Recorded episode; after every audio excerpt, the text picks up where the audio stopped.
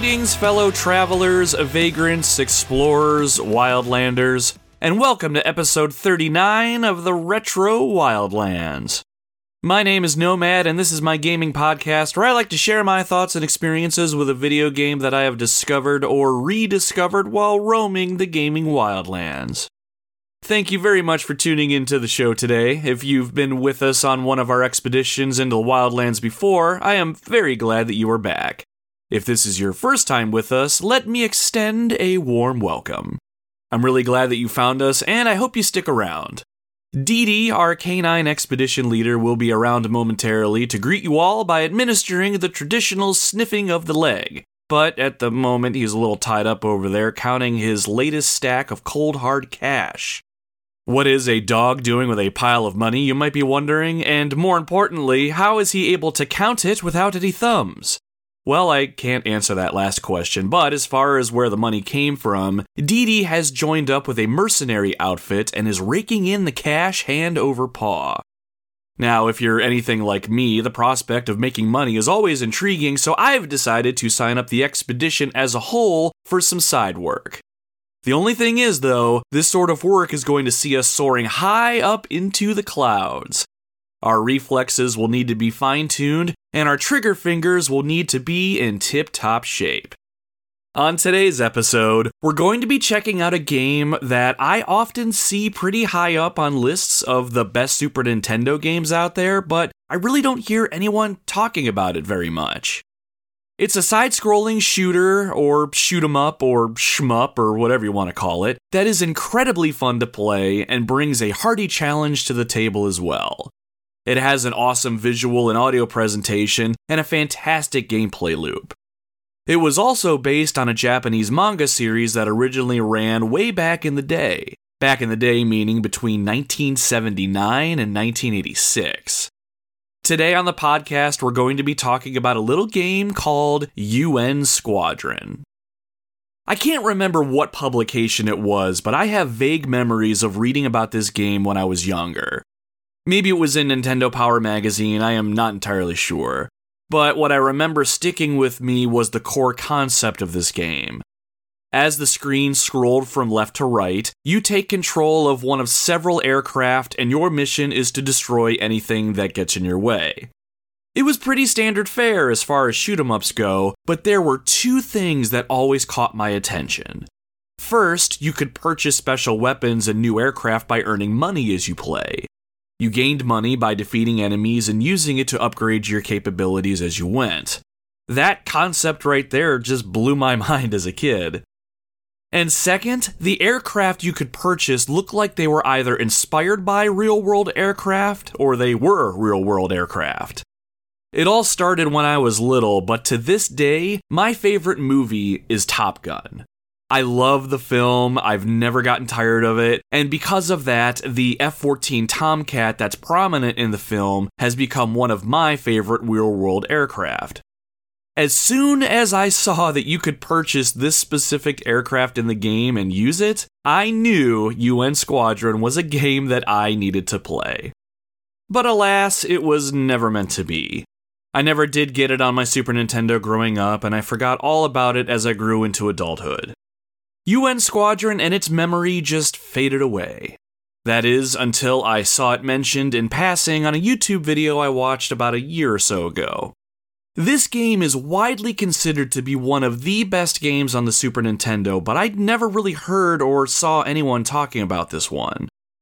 So finally, as a tired middle-aged man, I finally gave this game a go last month. Is this game as good as the lists say it is?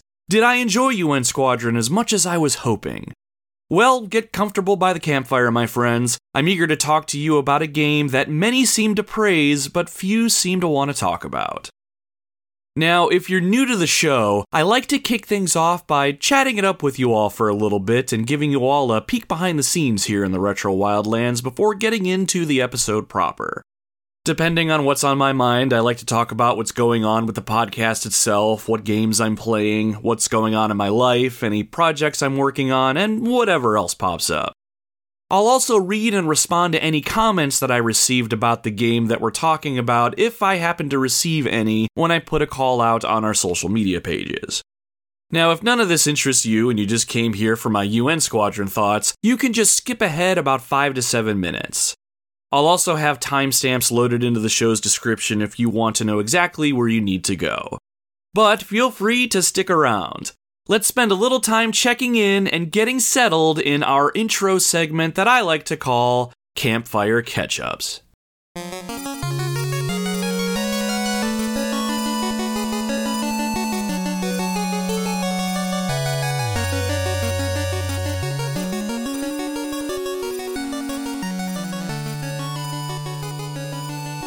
So things around the Retro Wildlands remain busy as usual.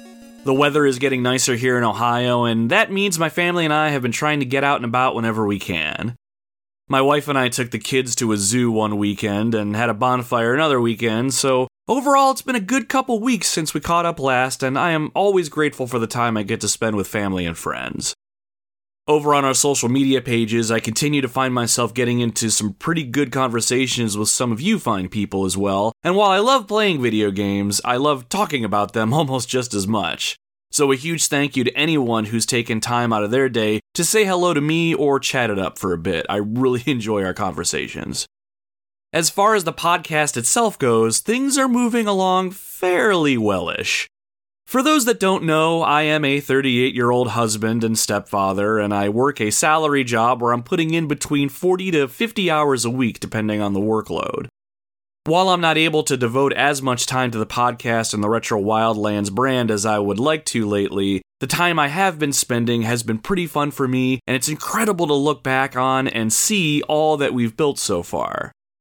My primary focus continues to be on making and creating quality episodes of the show, but I can't help but think about the little projects that I'm working on or want to start working on. Before starting this podcast, I thought about creating YouTube content in the form of video game reviews or discussionary topics. And while I settled on the podcast as the flagship piece of content that I'm putting out, I keep going back to YouTube as a way to expand the brand and just do something a little different in conjunction with. A little over a month ago, I created a video review of an awesome indie game you should try called Thy Sword, and I was extremely happy with how the video itself actually turned out. The whole process ignited a spark in me, and I want to keep uploading smaller video reviews like that. I'm currently playing another game on my Nintendo Switch that I think will make a really good video review, so be on the lookout for that sometime soon. So all that said, I've been dinking around with some ideas that I can post on YouTube. Nothing is really stuck, but it's not for lack of trying. If nothing else, I'm still slowly uploading our back catalog of podcasts over on YouTube so people can listen to it over there. Now, outside of just making episodes and trying to grow the show, this year I'm trying to get out a little bit more and visit some more gaming conventions. I don't think I'm to the point that I can make any out-of-Ohio conventions, but we'll see what happens. Last year, I went to the Torg Gaming Expo in Columbus, Ohio, and it was my very first gaming convention. It was a fantastic time, and I got a chance to meet some pretty cool people and find some gems for my growing gaming collection. This year, I am happy to say that I will be going back to Torg on November eleventh and twelfth, and I am pretty excited for that. I'm also going to be checking out the Cleveland Gaming Classic the weekend of September twenty-second in Cleveland, Ohio. This particular convention really looks like a good time, and I cannot wait to see what this one is all about. I'm still relatively new to these sorts of things, so I figure a couple of conventions this year is the right number for me. While I can be pretty personable and an outgoing person in general, places with really big crowds have never really been something that I gravitate towards. Now, don't get me wrong, conventions and music concerts, for instance, are absolutely awesome and I love going, but they can sap my energy pretty quick. I'm hoping this year I can break out of my shell a little bit by hitting up a few cons this year. Now, to be clear, I am not going to these conventions as a guest or a headlining event or anything like that. I am not nearly as popular as I need to be for anything like that, but I will be meandering around the floor looking for a good time and looking for a good deal. So if you happen to be at those particular conventions and you happen to see me, do not hesitate to stop by and say hi. I will be wearing my custom-made Retro Wildlands hoodie while spreading the gospel that is our expedition. I am curious what your thoughts are on gaming conventions and get-togethers in general, so hit me up on social media if you care to share your thoughts. In other news, I was able to get my hands on one of my holy grail items the other day, and I want to brag about it a little bit.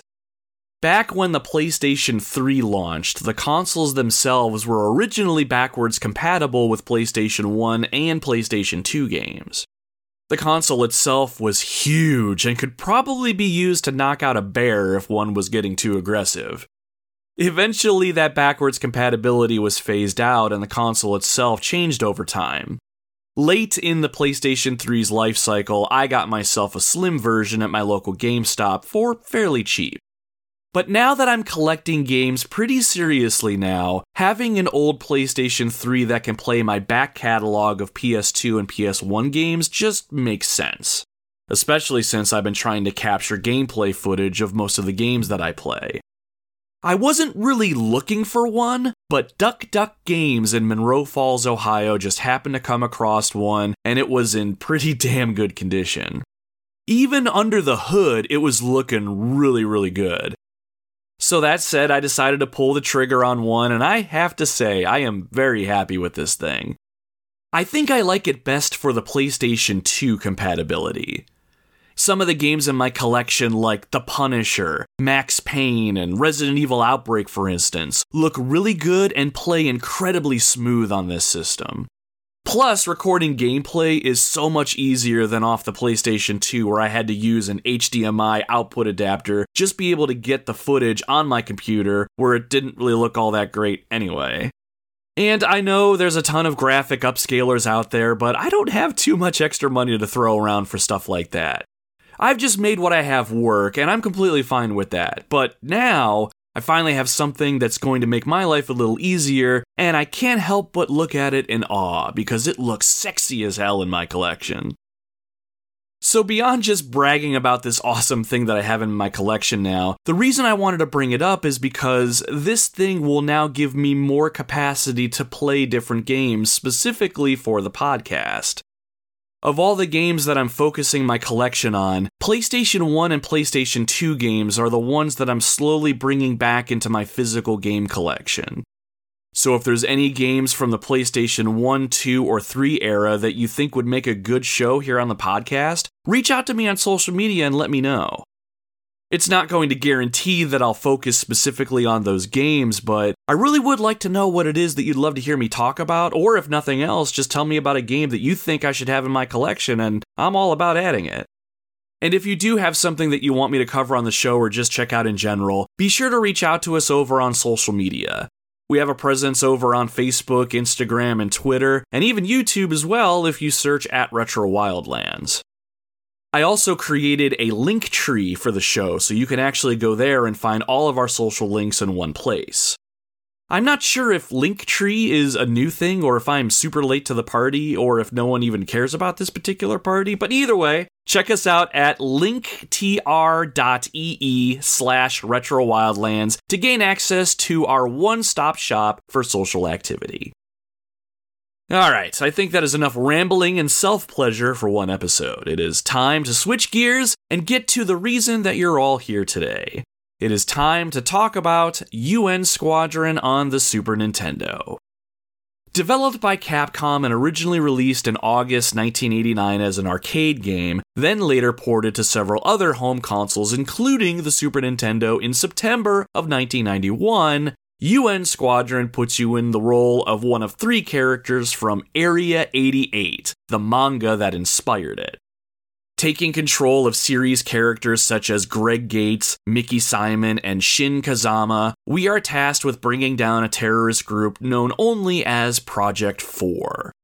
While the game looks and plays like your typical side-scrolling shoot-em-up, the unique gameplay mechanics that are present in this game make it a step above all the rest. What are those gameplay mechanics, and how is this game consistently found on several top one hundred best N E S games of all time lists? I think at long last it is time to give U N Squadron its day in the spotlight so we can all find out. So gear up, Wildlanders, grab your preferred aircraft, outfit it with your preferred special weapon loadout, and strap yourselves in. Project four's superior numbers and overwhelming firepower give them the advantage, but we have the skill, we have the superior aircraft, and we have the special weapons needed to turn the tide of battle in our favor. Just so long as we can rake in enough money to buy it all.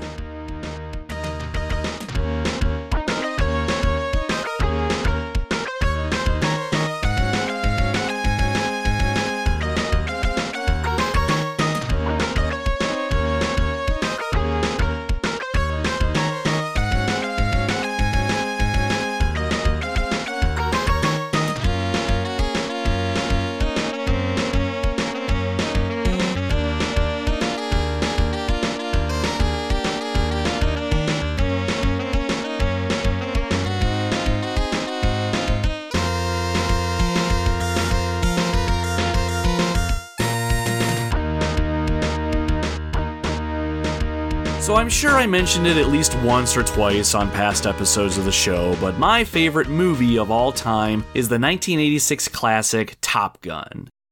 When I was growing up, I would watch Top Gun over and over again. I was too young to really understand what was going on in the movie itself, but I wasn't there for the plot. I was there for all the dogfighting and the high-flying action scenes. It was just so cool to me, and I often pictured myself in the cockpit of an F fourteen Tomcat, dodging missiles and gunfire while I maneuvered on the enemy and sent them into oblivion with my superior dogfighting skills. Because of this and the movie, the F fourteen Tomcat itself became my favorite video game aircraft, and it still is to this day. If you can't picture it in your head, it's the one where the wings on either side would swoop out or swoop back to allow for more maneuverability. But as I got older and consumed more movies and video games, my love for the Tomcat never waned.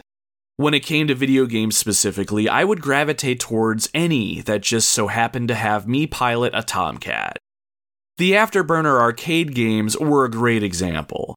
In those games, you're flying at breakneck speeds while you're piloting an F fourteen Tomcat.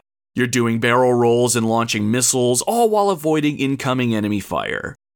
I was never really great at Afterburner, and I still suck at it today, but that never stopped me from playing it. But one day I found myself reading a gaming magazine, and I came across another game that caught my eye. One that I could play in the comfort of my own home on my Super Nintendo, and it was one where I could fly my beloved F fourteen Tomcat on missions to take down enemies and save the world. Now, I can't remember for certain, but I'm pretty sure it was an issue of Nintendo Power that had a spread on U N Squadron. Even before I realized I could pilot a Tomcat in the game, it immediately grabbed my attention. You flew a plane on screen as it scrolled from left to right, and you took out the bad guys in the process. Up to that point, I really hadn't played any shooters that I can recall, but I could immediately tell that this was one that was going to be something special. As you played the game, shot down enemies, and completed levels, you gained money that you could use to purchase new aircraft to fly, and you could also buy special weapons. It sounds pretty basic by today's standards, but the idea of flying six different aircraft and potentially bringing eleven special weapons into battle got me pretty excited. My young imagination ran wild with the possibilities, and I knew I wanted to give this game a try. But sadly, I was never able to play this game growing up. It was never gotten for me on any of my birthdays, and eventually I just forgot about this one. A couple years later, I would get my hands on Star Fox for the Super Nintendo, and that more than scratched my itch for a high-flying shooter. It wasn't an F fourteen Tomcat that I was flying, but that was okay. I could still pretend I was Maverick as I flew my R-Wing into outer space. But one day as an adult, I was reminded that U N Squadron existed, and I knew I had to get my hands on it, and I finally played through it. As I researched this game a little bit before I actually sat down with it, I found that this game would find its way into several top fifty or top one hundred Super Nintendo games of all time lists, so there must be something fun here, right? Well, I finally played this game through, and I have to say, it was a wild ride. I had a lot of fun with this one, hence why I want to talk about it. But more than that, I don't really see people bringing this game up a lot, so I felt like it was my duty to spread the word. So with all of that said, I think it's time to tear into this game and see exactly what it is that we are working with. So, what is this game? U N Squadron is a side-scrolling shooter, shoot 'em up, shmup, or whatever. Players take control of an aircraft, and you use said aircraft to shoot at enemies on screen as the screen automatically scrolls to the right. You'll play through multiple levels, all of which have the same objective. Make it to the end without dying, kill the boss at the end of the stage, collect money, buy weapons and aircraft, repeat. But this game is much more than that. Before we dive into the game mechanics, I want to talk about this game's story a bit, as well as its background. So this game was originally released in Japan, and it went by the name Area eighty-eight. Area eighty-eight was actually a Japanese manga series that ran from nineteen seventy-nine to nineteen eighty-six. Both the Japanese game and the one released here in North America are based on that manga. The only exception being is instead of calling it Area eighty-eight in the States here, we decided to call it U N Squadron for reasons unknown. Now, the manga itself stars Shin Kazama, an ace pilot who is stationed at a remote airbase known as Area eighty-eight. The government is using mercenary pilots to fight their wars, and the mercenaries at Area eighty-eight are bound to a three-year contract of servitude. Pilots that are a part of Area eighty-eight can't willingly leave before their term is up lest they be punished by death, but they can, however, buy out their contracts for the low, low price of one point five million U S dollars. As an incentive of service, the government pays pilots cold hard cash for every enemy they shoot down or target that they destroy. Shin Kazama makes it his mission to scrape together as many kills as he can so he can buy out his contract and return home to his fiancée in Japan.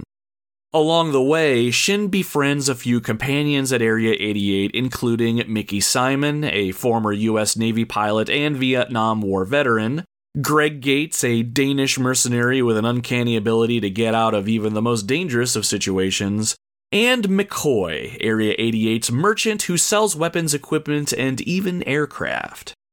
The plot of the manga and the plot of the video game are pretty similar, even if the game just uses the plot as a very, very basic setup.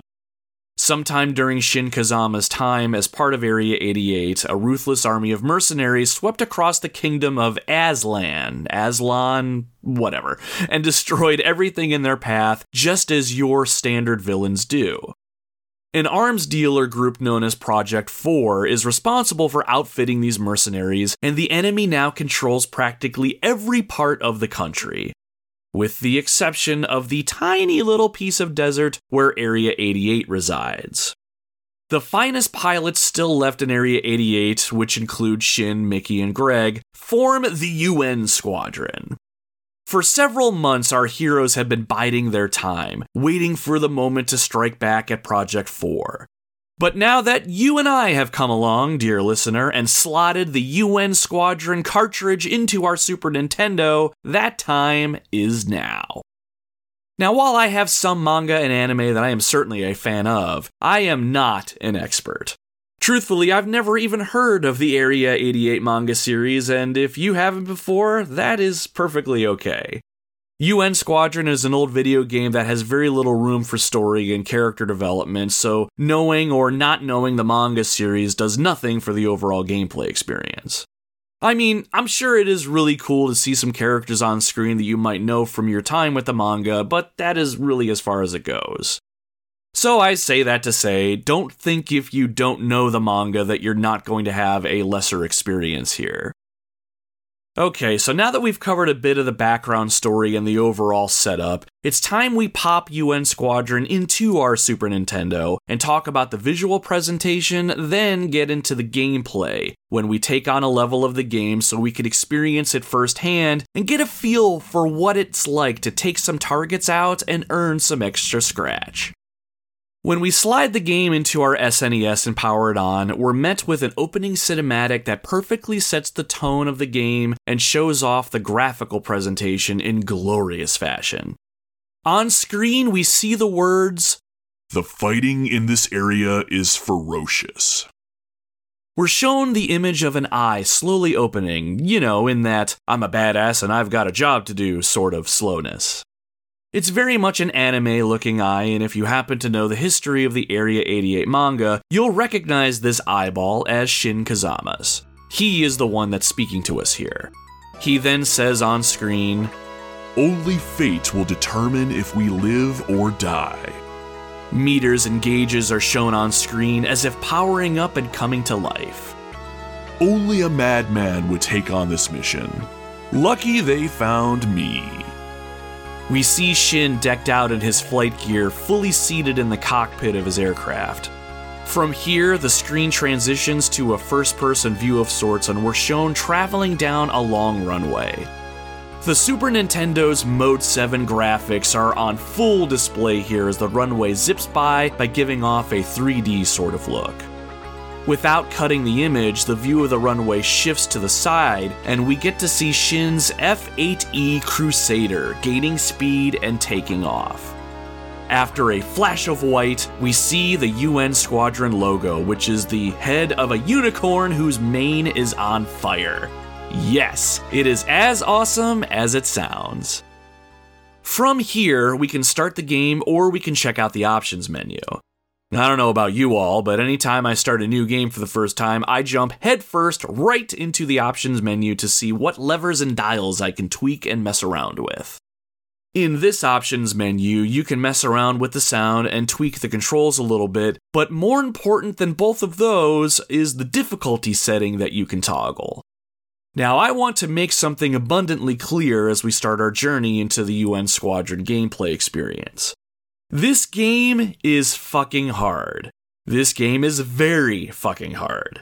This game is extremely fun, and I've always had a blast playing it, but be prepared to die often. Which is why I recommend dialing this experience down to the easiest difficulty for your first playthrough. I can't really tell you what making the game easy actually changes, since the game is still stupid hard on the easiest setting, but change it anyway. If I had to guess, I think bullets fly a little bit slower at you and enemies don't move quite as fast, but that's just an assumption. Now, I don't claim to be the most skillful gamer or anything like that, and it might just be me, I may just still suck at video games, but do yourself a favor and change the difficulty to easy. You will thank me later. Once we're done in the options screen dinking around, it's time for us to set off on our mission. Back on the main menu, we select Game Start, and we're off. From here, we're introduced with a choice of pilots. Series star Shin Kazama is one of the playable pilots, along with Mickey Simon and Greg Gates. All the pilots control the same, but each brings something different to the gameplay experience. Playing as Shin will allow you to upgrade your standard attack much quicker than the other pilots, giving him a very early edge in battle. Simon has an edge when it comes to special weapons.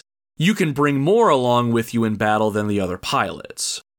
Greg, on the other hand, recovers from taking damage much quicker than the other pilots, making him a little tougher to kill. When I played through the game to completion, I found that Greg's ability to recover from damage quickly typically was the key to my survival, so I tend to favor him over the other two pilots.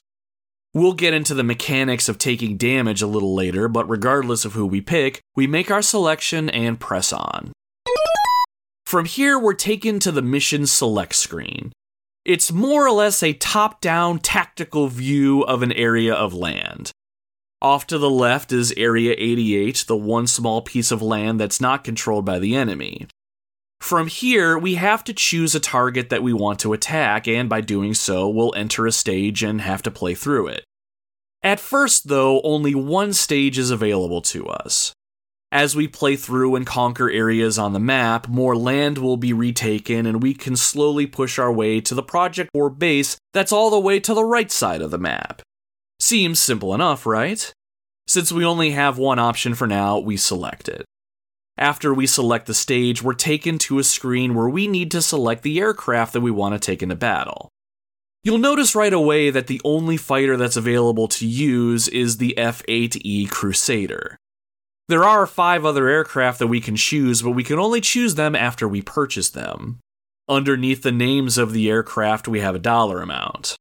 Now, part of what makes U N Squadron such a fun game to play is the idea that you can accumulate cash as you accomplish missions and take down enemies, and just like the Area eighty-eight manga series, pilots can then take that money and use it towards purchasing the aircraft or other weapons and expanding your offensive capabilities. Each aircraft you fly has a standard issue weapon, but for a monetary fee, you can load it up with special weapons and make your fighter a force to be reckoned with. Now, I don't want to get into the nitty-gritty of all the aircraft you can choose, but what you need to know is some fighters are faster than others, and some aircraft can equip some special weapons that others cannot. For example, my personal favorite fighter, the F fourteen Tomcat, is the fastest-moving aircraft in the game.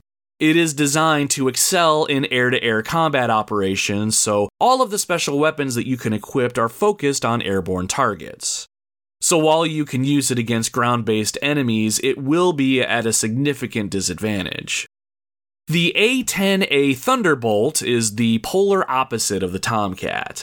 It focuses more on ground-based special weapons. Arguably the best aircraft out of all of them is the one that costs a cool one million dollars to unlock, and that is the Soviet F two hundred Ifrit.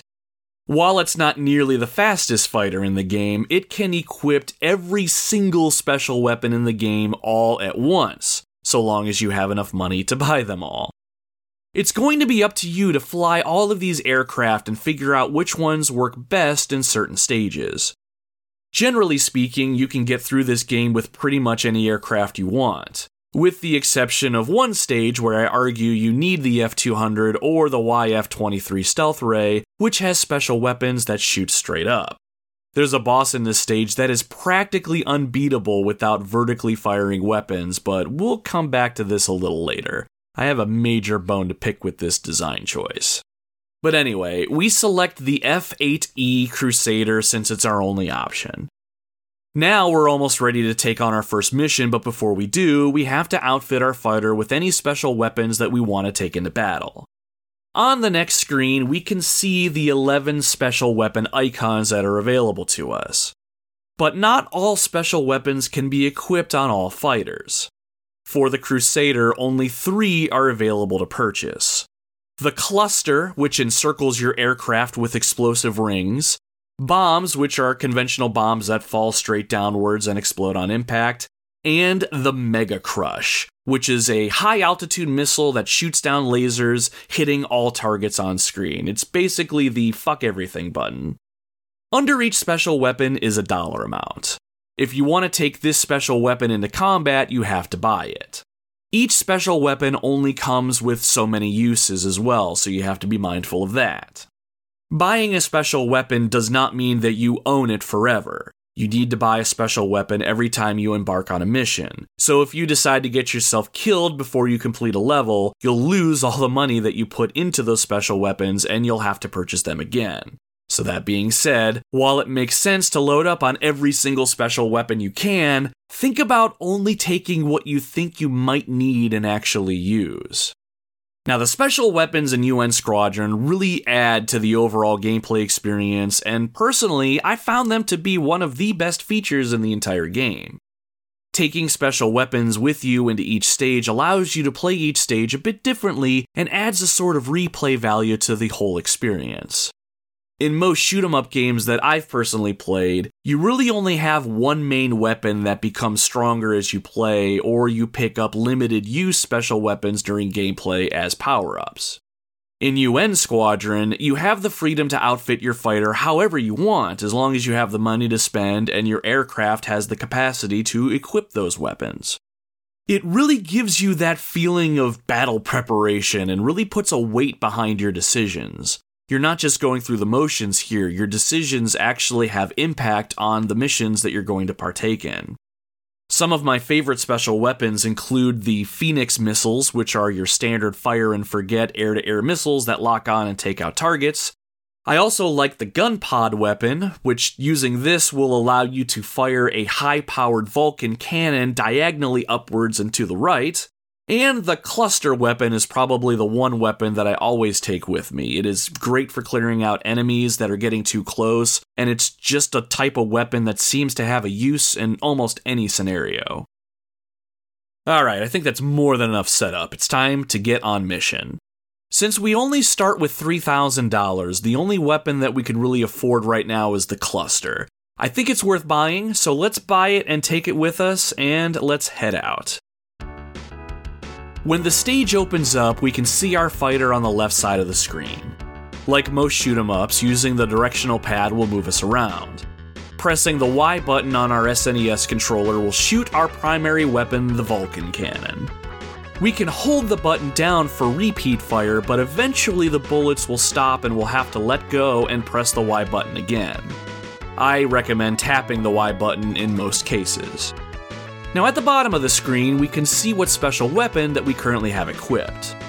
The cluster is currently showing with a number three next to it. This means that we have three uses of the cluster before it's gone. Pressing the B button on our controller uses our equipped special weapon, but if we need to select one of the other ones that we have in our loadout, we can press the X button. If we don't have any other special weapons, or we have no special weapons on hand, that button does nothing. Anyway. Now, here's one of the shortfalls of this game. You can only cycle your special weapons one at a time and only in one direction. If you have more than two special weapons equipped, you'll need to cycle through one at a time, and if you accidentally go past the one that you want, you'll have to cycle through all of your choices all over again. It's not the worst thing in the world, and it's kind of a small nitpick, but it is still a nitpick nonetheless. But anyway, that there is the general control scheme. Not much to really figure out, and it's a good thing because our first of many targets is currently making their way on screen. From the top right of the screen, a few enemy helicopters come in and maneuver towards us.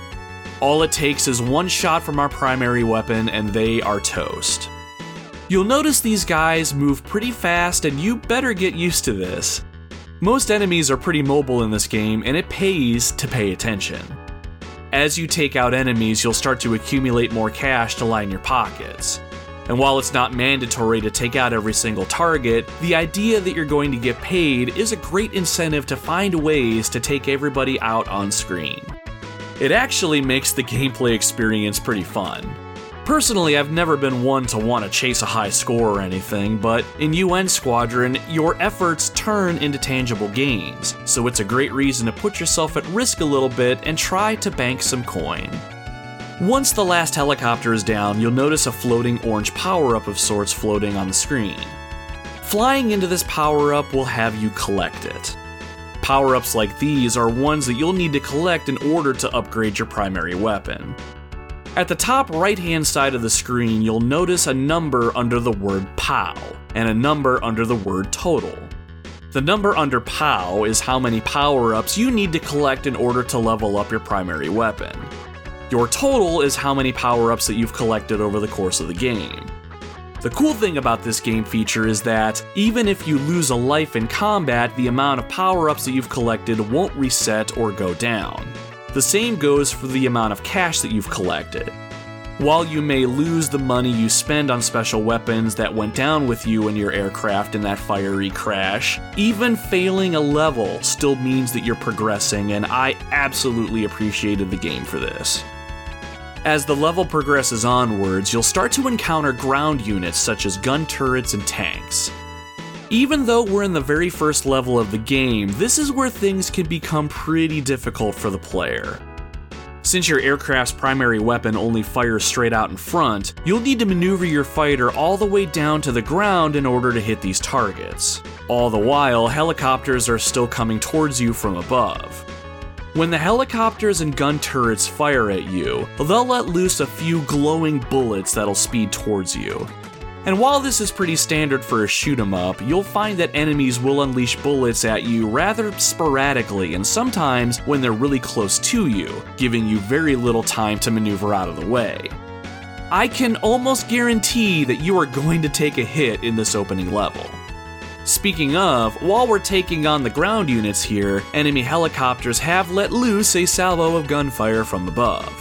This is usually the point in the level where I take a hit if I'm not one hundred percent in tune with what's happening around me. And speaking of taking a hit, this is a great time to mention one of U N Squadron's more unique game mechanics. In most shoot-em-ups, or at least the ones that I've played, all it typically takes is one hit to your aircraft and you are toast. In this game, however, you actually have a life meter and you can sustain multiple hits before actually being shot down.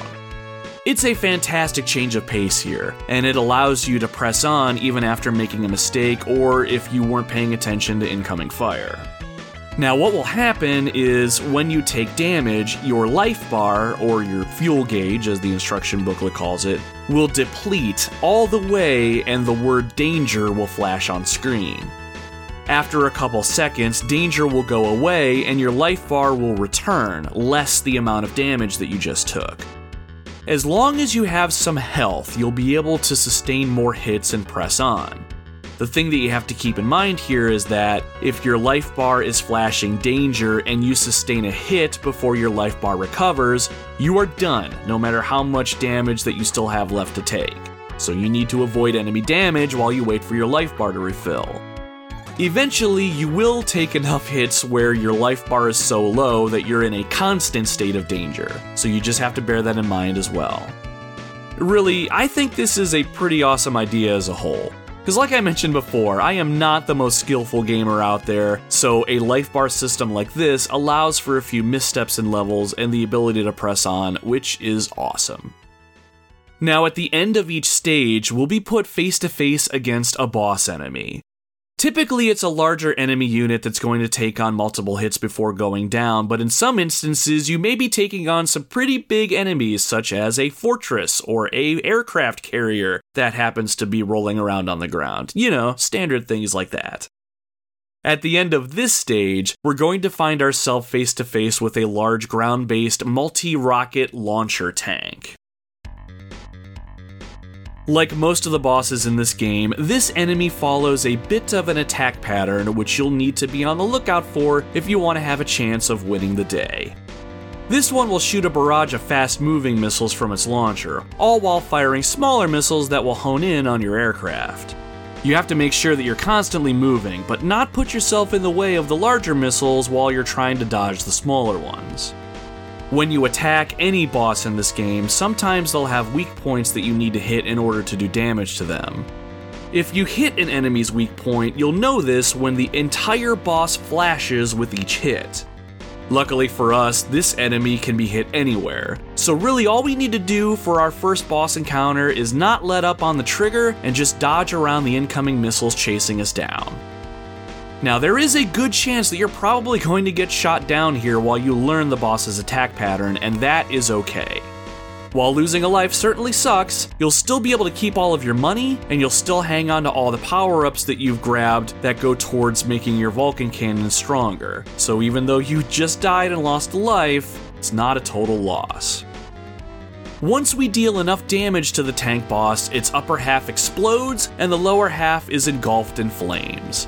The screen fades a bit and we're given a small boost to our score, but more importantly, we are given fifty thousand dollars in a cash payout for our troubles. Plus, any clusters that we didn't use along the way are returned and we receive cash back for them, which is pretty neat. Once we pocket our spoils, we're treated with a very quick victory scene and a snappy one-liner from our chosen pilot.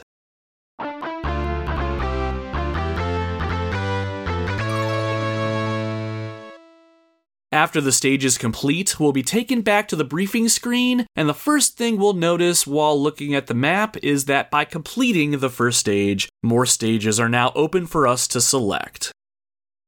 This right here is where the game really starts to get going, because now we're given a little bit of freedom with regards to how we go about tackling the game.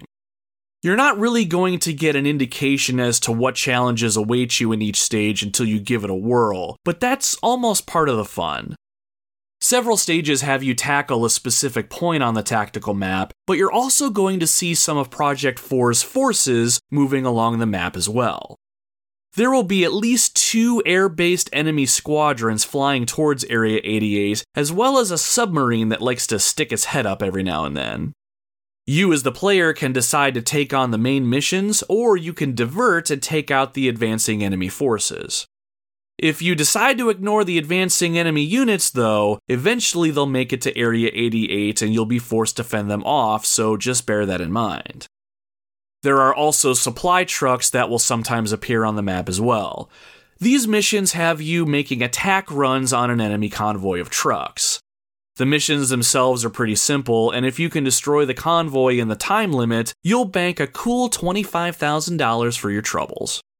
Trucks will spawn on the map fairly frequently, so they make a pretty quick payday if you're low on funds, or you want a low-risk way to save some cash for your next aircraft purchase. Though these missions do get pretty boring pretty quickly.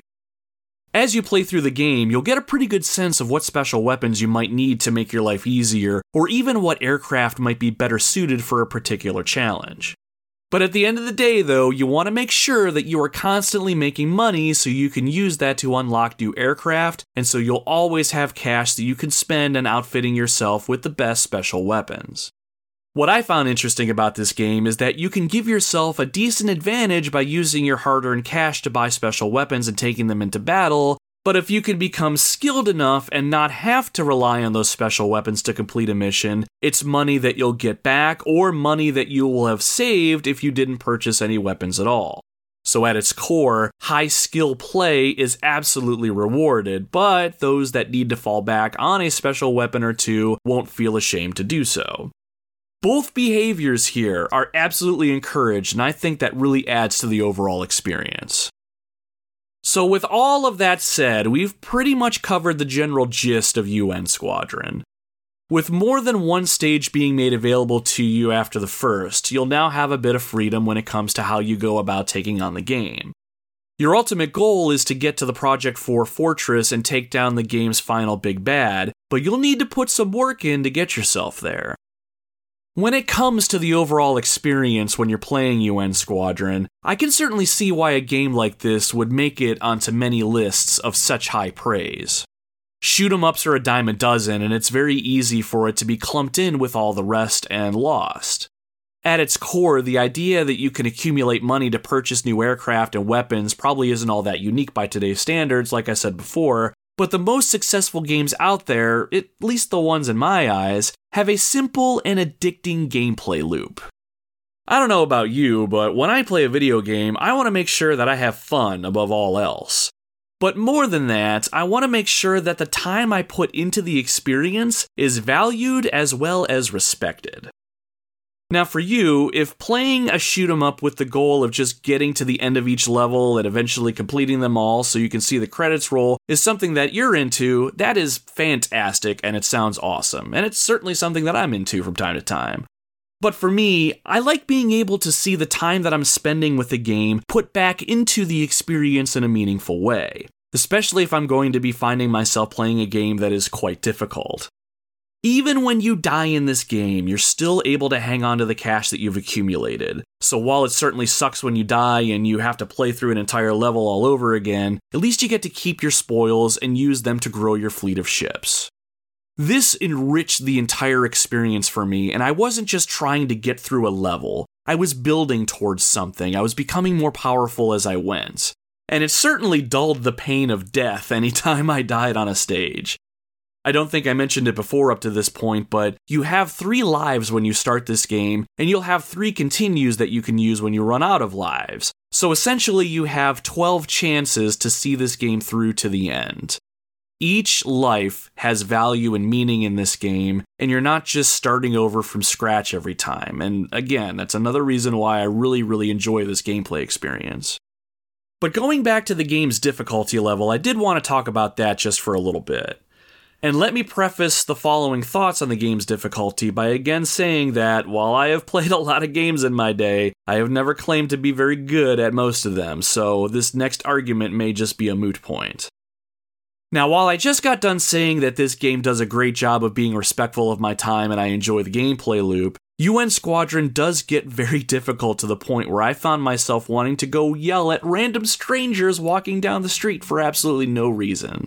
And I pride myself on controlling my temper while playing games too, so that is saying something. So what is it that I'm trying to say here? The game itself isn't too bullet hellish or anything. There's plenty of room for you to maneuver your aircraft around, and the enemy doesn't really flood the screen with tons and tons of projectiles, at least not all the time anyway.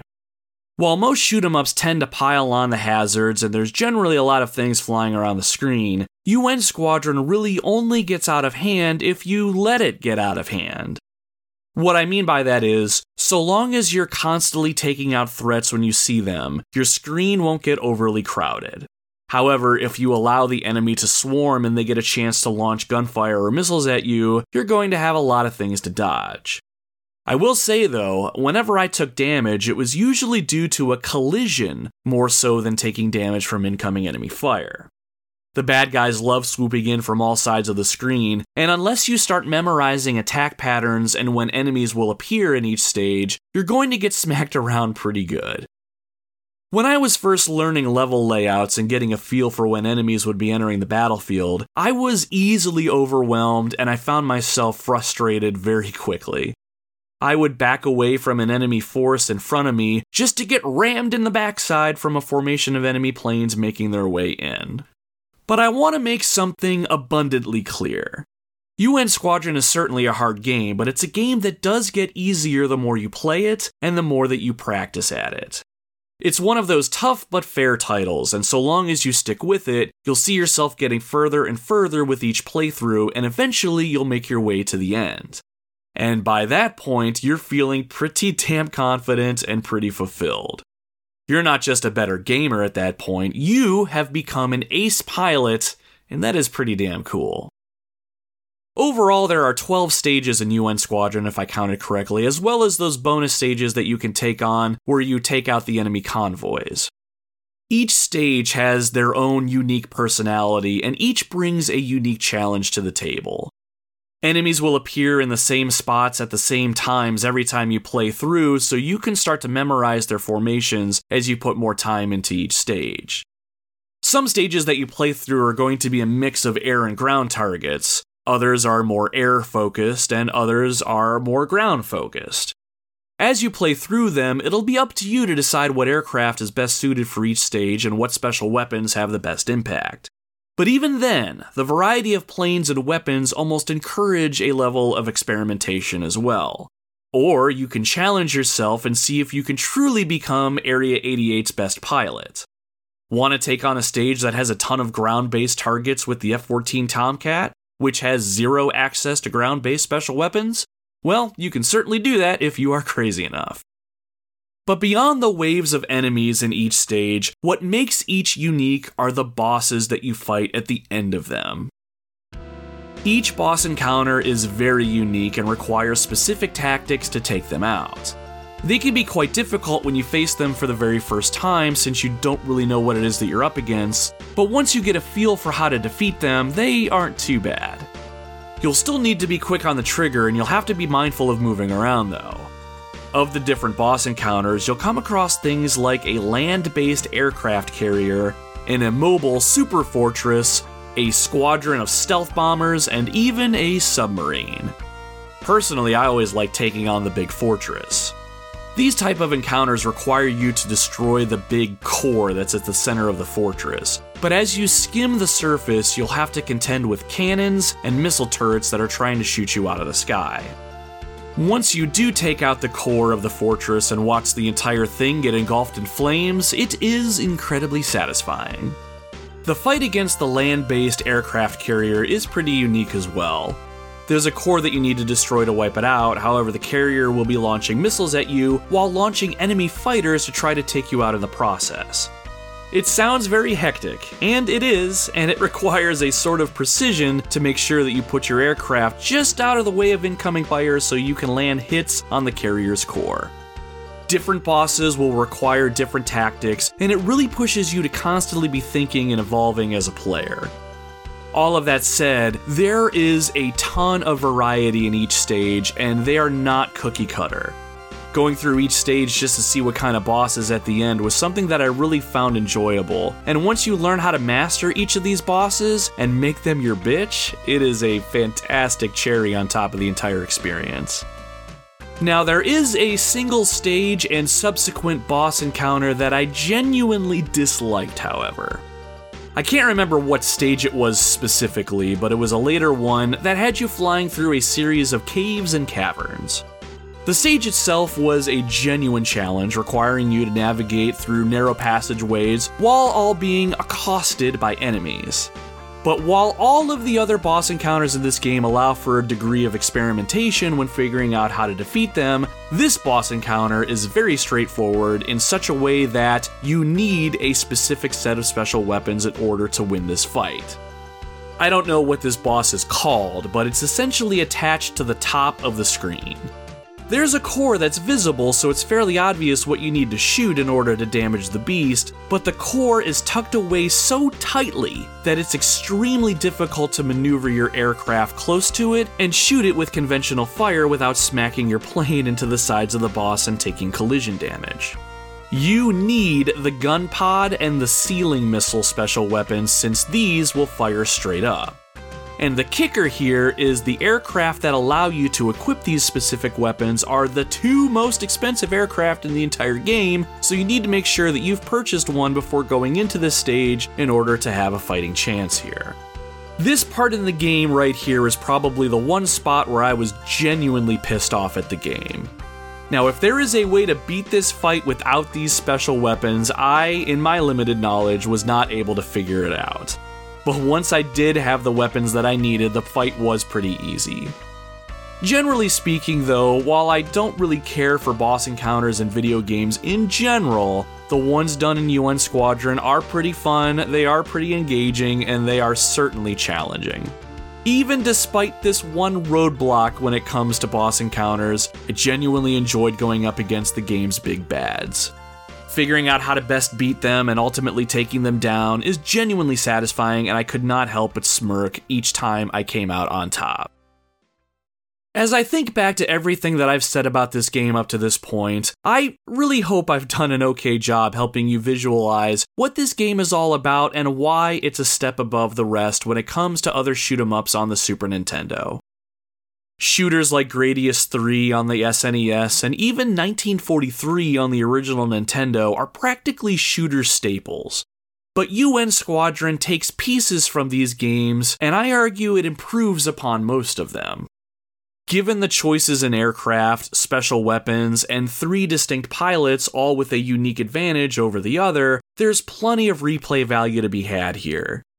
I only briefly touched upon this in the beginning of the episode, but originally this game was an arcade game, and if we look at U N Squadron purely as an arcade port, it is probably one of the most faithful ones out there that I've played up to this point in my gaming career.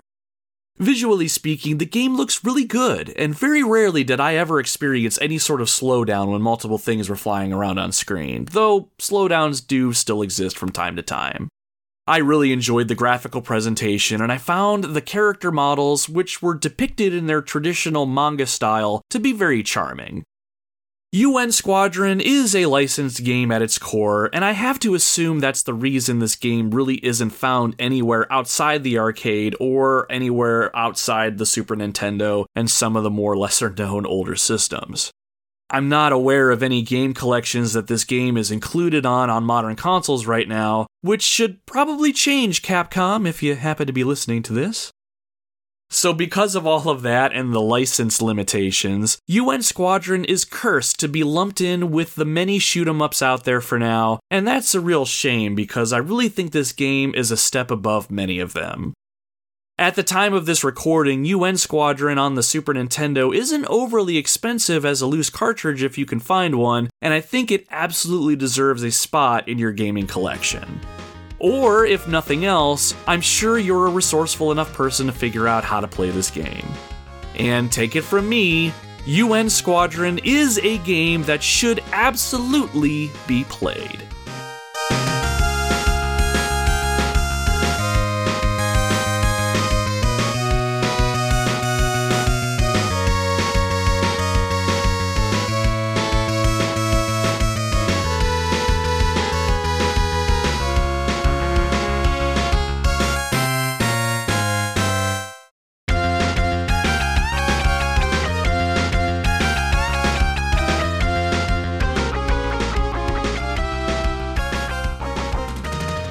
And with that, we've come to the end of episode thirty-nine of the Retro Wildlands, U N Squadron for the Super Nintendo. Thank you very much for tuning into the show today, my friend. If you've made it this far, I cannot tell you how much I appreciate you giving me your time and listening to my podcast. It really does mean the world to me. I know a game like U N Squadron isn't the most well-known or the most talked about, but I really wanted to highlight another lesser-known video game that deserves some recognition. As a video gamer, while I find comfort in the games that I've known and have grown attached to as I've gotten older, I'm really enjoying going back and discovering something new and exciting. Journeying through the gaming wildlands and seeing something familiar is certainly fun, but sometimes it's making a brand new discovery that really ignites my passion as a gamer. All of that said, though, I'm very happy to have had you on our expedition today so I could talk to you about one of these awesome discoveries. If you like the show and want to show it and myself some support, please consider subscribing to it on your preferred podcasting platform. I am currently at a point in my life where I'm finding it very difficult committing to a standard release schedule for the show right now, so following us on social media is going to be the best way that you can be notified the moment I drop something new. While episode output has slowed for the time being, the Retro Wildlands podcast is not going anywhere, so be sure to follow us so you can get notified anytime that we head into the Wildlands for some gaming adventures. We also have a presence over on social media as well. You can follow us over on Facebook, Instagram, Twitter, or YouTube if you want to hang out with us and see what's going on with the show. And you can also check out our new Linktree over at linktr.ee slash retrowildlands for all of the direct links in one easy-to-find place, or you could just search us out on those individual social media platforms, however you want to find us. I generally post things on social media that involve my gaming collection. I'll toss some things out that are gaming related, or maybe throw in a photo of my adorable puppies for your viewing pleasure. So if any of that sounds interesting to you, head on over to our socials if you want to add just a little bit of retro spice to your timelines and feeds. So, what's coming up next? Well, to be completely honest with you all, I am not entirely sure. I have a small pile of games that I've completed or I've recompleted lately for the show, so it's just a matter of deciding on which one I want to sit down and prepare a show for. Games like Super Mario World, Tomb Raider, Resident Evil four, Silent Hill two, Luigi's Mansion, and Super Mario Kart are all on the docket just to give you a small sampling. Plus, I'm really enjoying putting together top ten lists for some of my favorite video game things. Some ideas I have for future top ten lists include my top ten favorite video game dogs, top ten minigames, top ten favorite video game soundtracks, top ten gaming pet peeves, and much more. I'm very excited to put together the next episode of the podcast, and I am equally as excited to share it with you, so be on the lookout.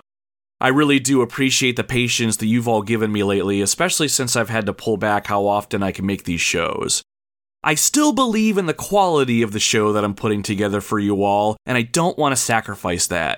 And if you've listened this far into this show, hopefully that quality means something to you too. So stay tuned, my friends. As we keep making our way into the gaming wildlands, I would be absolutely honored if you would consider joining us for our next adventure.